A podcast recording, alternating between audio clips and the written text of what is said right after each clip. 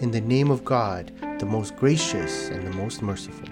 Welcome to a Positive Thought Podcast, a platform to discuss things like mental health, faith, and identity. For our first episode, we talk about faith and mental health. Let's get this started. I'm your host, Nabil Rahman, a registered social worker. I'm really excited to use this platform to talk about things that matter to me. Things like faith, mental health, and identity.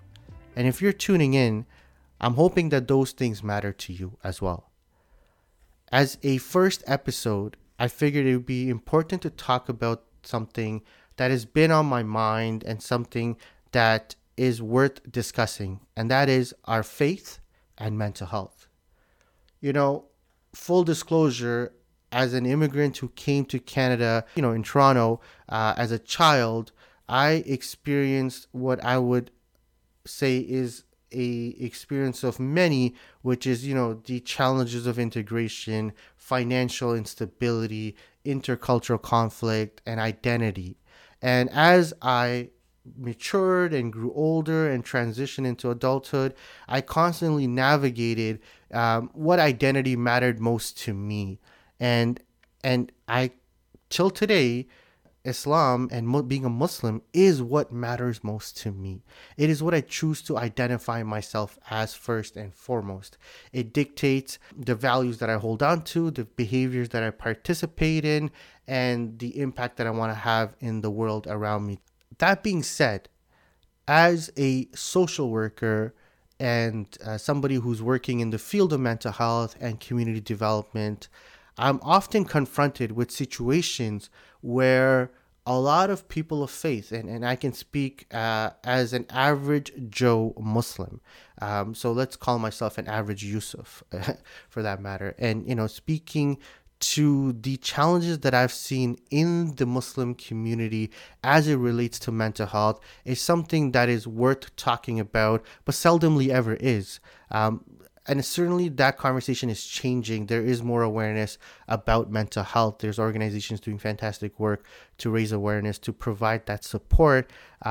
So I just want to build on those conversations and highlight just some of my personal opinions. And as I said, I am not a scholar by any stretch of the imagination. I am the average Muslim who probably commits more sins than does good deeds, but I'm always striving to be better and striving to build a closer relationship with God. And that's where, mental health sort of comes in, and the ability to look at our mental health and talk about our mental health and support people with any kind of mental health struggles that they might be going through. And through that, what I've come to realize in my personal experience and my professional life is that there are a lot of misconceptions about mental health and spirituality. There is a notion that we are weak if we are emotionally distressed, that somehow, we are not praying enough, or, we are not engaging in enough spiritual acts of worship, and hence we're experiencing some level of distress, whether that be experiences with anxiety, panic attacks, having symptoms of depression, or having diagnosis like bipolar disorder or OCD, obsessive compulsive disorder, attention deficit disorder. These are things that we might be diagnosed with, but there is this notion that, well, that's maybe because your faith is weak and you're not praying, how you should be. And I don't know how true that is. Because, when that conversation is had to the person who's experiencing those types of emotional distressors or diagnoses, then, it's somehow their fault that they find themselves depressed or anxious or with other emotional needs that are not being met.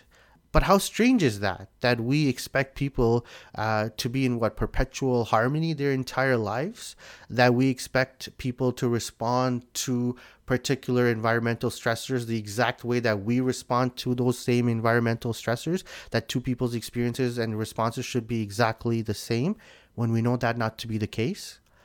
But more importantly, You know, we overlook when we cast judgment, when we make certain associations between a person's mental health struggles and their iman or their weakness, quote unquote.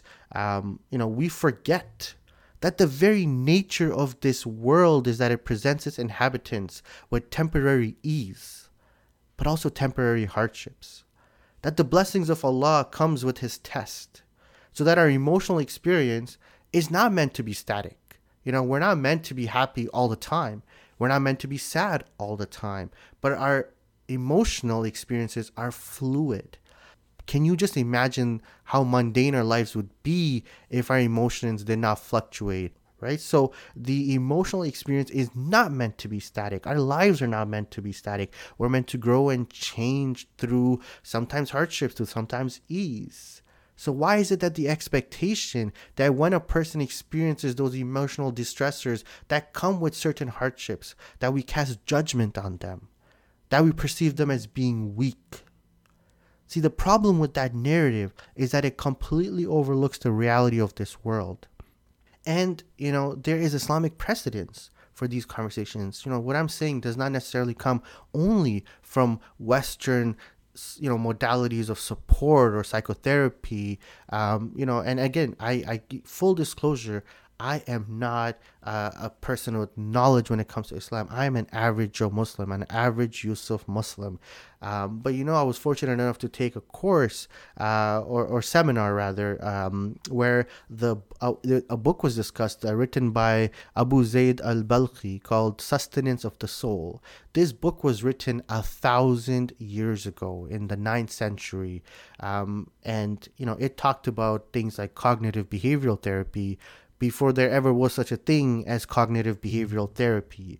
And, you know, I'm just going to use a quote from his book to highlight, you know, the Islamic understanding of mental health and mental wellness and how we should all perceive it so that we're able to provide the right type of support to individuals who might be experiencing that, or if we ourselves are experiencing that. So in his book, Abu Zayd al-Balkhi says, by his very nature, it is impossible for man to keep his soul in perpetual tranquility and peace without being subjected to anger, fear, distress, and similar psychological symptoms.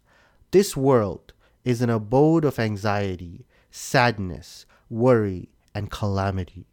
So it is only normal for man to expect, in spite of his efforts, the onslaught of misfortune or even calamity to disturb the calmness of his soul. This was written 1,000 years ago. How many of us recognize we will inevitably be disturbed by the environmental factors around us? And it is not so much of how or what those environmental factors are, but how do we choose to respond to those environmental factors around us, and what supports are available to us to help us respond, to give us the resources to respond in matters in which that alleviate the suffering that comes from certain environmental factors. You know, this is important because when we think of things in that manner, then we also recognize that there is nothing wrong with feeling sad, just like there's nothing wrong with being happy. That it's okay to be angry or lonely or exhausted, but the question we need to ask ourselves is, what do we do when we feel those emotions? How do we react to the external world around us? To what do we attribute the challenges that we experience in life? And here's a little plug. I'm hosting a positive thought workshop about stress management, you know, with the faith-based perspective, and we delve deeper into these conversations, and that's taking place on September the 25th from 10 a.m. to 1 p.m. Online. So if you haven't registered yet, make sure you check it out at positivethought.ca. And, you know, this is why the hadith is so powerful. And, you know, I reference this hadith when I think about mental health. And again, I'm paraphrasing here, but there's a hadith in which Shoaib reported that the Messenger of Allah, peace be upon him, said that strange is the ways of a believer, for every affair is good for him. You know, when something, a hardship or a calamity befalls him, you know, he bears it with patience. And when something good happens to him, he is grateful and thankful to Allah. You know, again, paraphrasing the hadith here, but the idea is, if we take a closer look at that hadith, we see that the believer looks from within, before looking externally. They respond to the bounties of Allah with gratefulness, and their response during hardship is patience. We can only begin to look at what our internal responses are to the challenges we experience in life when we can empathize with ourselves and be compassionate with each other. You know, empathy here means that if I am going through hardship, that's not easy. It's literally called hardship. It's not meant to be easy. So if I'm experiencing certain emotions, is it not okay to experience those emotions? If something happens in our lives that makes us sad, or that makes us grief, or experience symptoms of depression, perhaps that's the emotion we are meant to be experiencing. But we need to ask ourselves, in that moment where we are feeling that sadness, sometimes intense levels of sadness, to what are we attributing our emotions to? What thoughts are running through our mind? You know, one of the most interesting things I realize is our emotional states are facts. You know, there's no two ways about it. If you are feeling sad, can I tell you that you're not feeling sad? If you're feeling sad, that's a fact. Now, whether or not you should be sad or you shouldn't be sad, that's a different conversation. But how you are feeling in this moment is a fact that needs to be acknowledged. But we confuse so many times, and this is what I do in my practice with working with clients, is the ability to differentiate how you feel versus how you think. So, you know, we might be feeling very sad, and I'm saying that's okay, that we can acknowledge our emotional experience. But now, when we cannot distinguish between what we feel with what we think, then what we think is confused for being a fact. So if I am sad, perhaps because I'm not getting a job and I need to financially provide for my family, then I might think that I'm a failure. But even in the way we talk, we say, I feel like I'm a failure. And so when you don't know what you're feeling versus what you're thinking, then you're more likely to make your thoughts a fact without ever challenging them. But what we are discussing here is acknowledge the feeling. Sometimes we feel helpless in job searching. You know, we send out hundreds of resumes and we're not the ones hiring ourselves, right? We are at the mercy of so many additional environmental factors that we have no control over. That makes us sad. Sometimes that might make us helpless. I'm saying acknowledge that emotional state and look at what thoughts are you having. That you're a failure? I'm saying let's look at that thought, but acknowledge the feeling.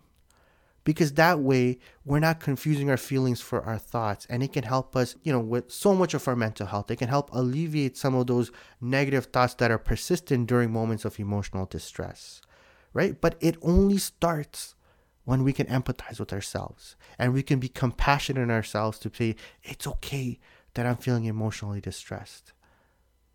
Would I like to stay in this space? Would I like to not feel like this? That's a question we can ask ourselves. How can we not feel like this if we don't want to feel like this? What thoughts are contributing to us feeling like this? And this is where faith comes in.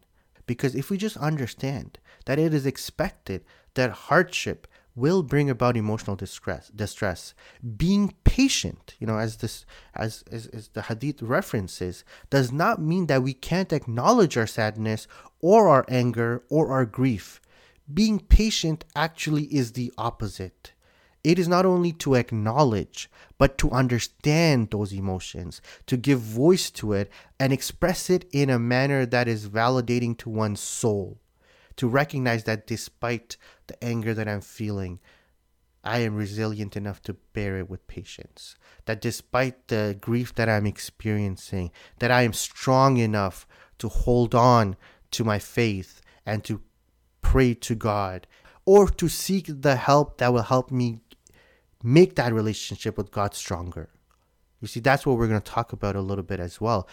And we're going to get to that. But that's the idea here, is that once we acknowledge that we are in distress and we challenge some of the thoughts that we have while experiencing that distress, then we can actually use that to become closer to our Lord. We might not be able to do it exclusively by ourselves. We might need the support of our family and friends, or of community, or of specialists within the space of mental health to provide that lens. But isn't it empowering to know that when we are going through a tough time, that we are not weak, that we are not sinners if we're struggling to figure out how to overcome our struggles? That the experience of our internal world is what matters, that how we choose to respond in moments of distress is what matters, that if we choose to seek help so that we can better respond to the moments of distress in our lives, that perhaps we can also make that as an act of worship because it's helping us get closer to our relationship with God. Our thoughts, our feelings, and our faith matter. For some of you, and I'm hoping for many of us, prayers will provide us with the ease we need to get through the hardships that we experience. But we know that no two people are the same, and neither are their experiences. And again, I'm quoting here Zayd al-Balkhi. He says, "Some can withstand great calamities without being stirred up, and are able to continuously deal with problems or threat, or reduces its harmful effects by trying different methods. Some, however, are traumatized or succumb to the slightest emotional provocation." We are not all the same. We have certain predispositions. Some of us are more predispositioned to feel anxious. Our body triggers the anxiety response quicker than in other situations. Some of us are more prone to being angry. Some of us are more prone to being more calm. These are some predispositions that we have, but it's how we respond when we are in that state that truly is what our faith is about. So this is important, that because no two people are the same, that prayer and seeking worship is one way to ease the understanding of the pain and distress that we are experiencing. When we experience distress, and some of us have been in that situation. If you can relate, some of us, have been in situations where we are so distressed to such a level that it is impacting our prayer. That, sometimes we experience depression in such a way that it is so difficult to get out of bed. That anybody who's not experienced that might not necessarily be able to relate to it, but it is difficult to get out of bed. And in those moments, when it's so difficult to get out of bed, our prayers get impacted by it. And sometimes when we're so anxious, it becomes difficult to concentrate during prayers, and we start to miss some prayers, and this is where there's a lot of judgment made by, people and our community, unfortunately, where we judge that individual for missing their prayers or not praying their prayers properly, right? But I just want to use an analogy that I think for me truly resonates. When you think about somebody with a mental health diagnosis of anxiety, for example, right? Let me ask you this. Have you ever tried to pray while being chased by a lion? Well, what if Maghrib is moments away and you haven't prayed Asr as yet, but you're being chased by a lion? Are you going to stop running from the lion? Figure out a place to make wudu and pray Asr? Let me ask you, how much attention do you think you will have while you're praying? For people who have experienced anxiety or have diagnosed, generalized anxiety, sometimes the anxiety is so great. The fight and flight response within their body and mind is at such a heightened level that there is a perceived experience that you would have if you were being chased by a lion in just your normal day-to-day interactions. For that person, even praying might be so much more challenging than for somebody who's not experiencing that. And so I'm asking, as a community, are we empathizing with that individual struggle? Are we providing the right type of support for that person? Or are we casting judgment? It is really important to recognize. And, Zayd al-Balkhi, in his book, Sustenance of the Soul, he makes reference to this, that when we experience mental health challenges, sometimes it can become so heightened that simply by talking to ourselves, talking ourselves through it, that positive self-talk, sometimes that might not necessarily be enough. you know, we need to seek the support of our community, our family. You know, we reach out to our family, say, hey, I'm going through a tough time. We've all been there. And, you know, sometimes talking to your friends and family really helps. But sometimes that's not enough, right? Sometimes you have to seek the support of a community. Sometimes you have to go to the masjid. Sometimes you have to ask an imam or a person with knowledge about what you're experiencing. And sometimes that's enough to alleviate the anxiety or provide, you know, a level of comfort in a very distressing situation. But sometimes it's not, right? Sometimes you have to seek professional support, like a psychotherapist, like a medical doctor, like a social worker, where they can help you with that. And, you know, the reason I bring this up is if our mental state or a diagnosis that we have, if it's preventing us from acts of worship, then, you know, it becomes imperative on the individual and on the community to seek the right supports so that they can engage in those acts of worship, so that they can benefit from the prayer, so that they can benefit from, you know, reciting the Quran, right? But if your mental health is preventing you from even engaging in those, right, empathize with yourself. And then seek the right supports that can get you to an emotional state where accessing, you know, prayer and other acts of worship is something that sustains and maintains your wellness, but not makes it difficult, right? Because when people are casting judgment on individuals, when they're trying their best, but they might not be living up to certain standards, you know, nobody wants to be judged when they're struggling. They want to be supported.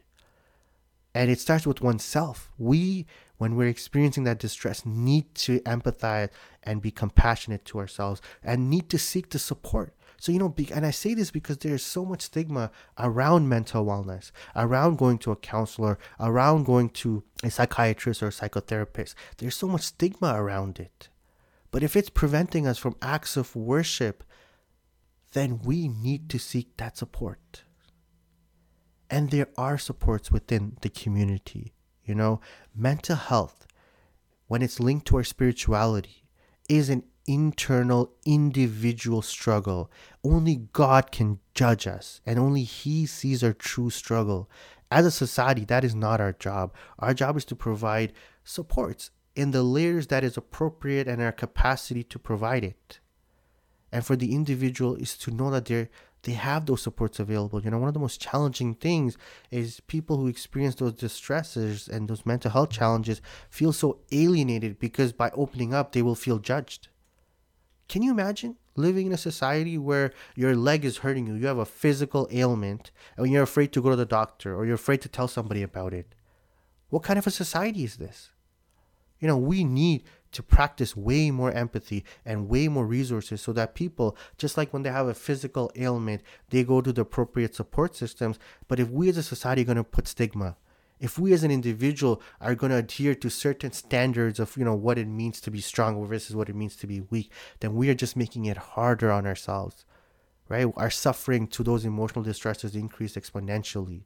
And so the first podcast, I really wanted to highlight this, that the health of the soul can be maintained, you know, in external ways, but also in internal ways, right?